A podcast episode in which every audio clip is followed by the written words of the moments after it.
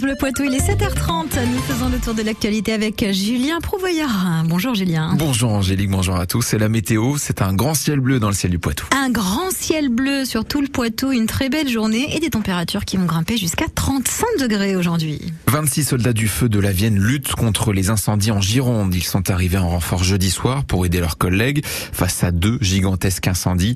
Ils ont dévasté près de 8000 hectares autour de la Teste de Bûche et Landiras au sud de Bordeaux où la situation est jugée très défavorable.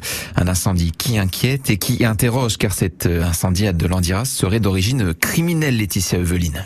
En fait, c'est le deuxième feu quasiment au même endroit en 15 jours. Le dernier avait brûlé entre 5 et 6 hectares la semaine juste avant. Et c'est ça qui interroge les enquêteurs.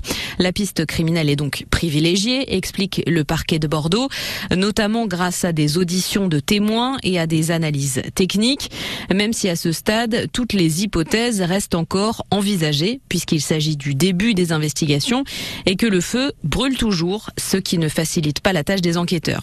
Ce qui est sûr, c'est que aucun suspect pour l'instant n'a été placé en garde à vue.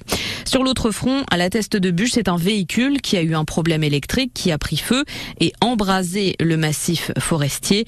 Il sera expertisé lundi prochain. Et les fortes températures attendues ce week-end ne vont pas faciliter le travail des pompiers. La Nouvelle-Aquitaine frappée par une vague de chaleur et dans le Poitou, on attend plus de euh, plus de 40 degrés en Vienne comme en De-Sèvres lundi. La journée la plus chaude jamais enregistrée en France selon les prévisions de météo.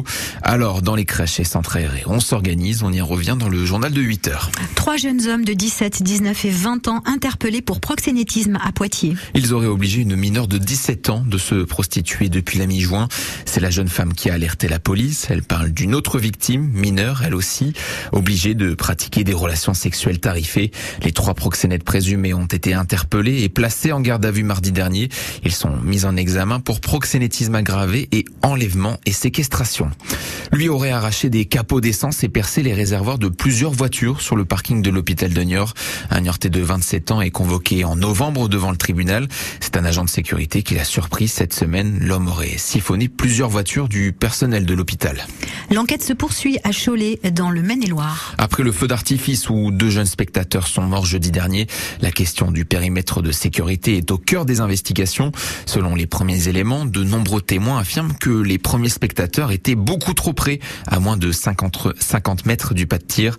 Le procureur de la République d'Angers a ouvert une enquête pour homicide et blessures involontaires. La commune de Chenel dans la Vienne va devenir aujourd'hui le premier village de France à organiser une Gay Pride. La première marche des fiertés rurales débute à partir de 14h au château de la Gabillère.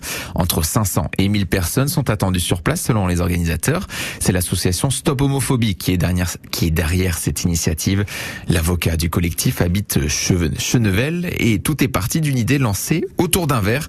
Le maire de la commune Cyril Sibert. Il y a un an, un soir, un apéro, j'étais avec euh, Étienne Desoulières, qui est le fils d'un des propriétaires d'un des châteaux du village, qui est également euh, avocat de Stop Homophobie. Et il me dit, ah bah il faudrait qu'on organise une marche des fiertés euh, à la campagne, à Chennevel. Et ben je lui dis chiche. Quelques temps après, il est venu me revoir, il avait tout organisé, mis sur pied son équipe, puis de là, j'en ai parlé au conseil municipal, qui bien sûr n'y voyait aucun inconvénient. Et puis les choses sont faites comme ça, voilà. Il y aura un camping pour ceux qui viennent de loin, il va y avoir un espace bien sûr parking, un espace pour la soirée DJ, stand, le départ des tracteurs, puisque fierté rurale c'est sur tracteur, hein, c'est pas comme dans les camions dans les grandes villes. Ensuite il y aura un arrêt sur la place du village, la partie des discours, partie festive, et après tout le monde repartira au château de la Gabillère.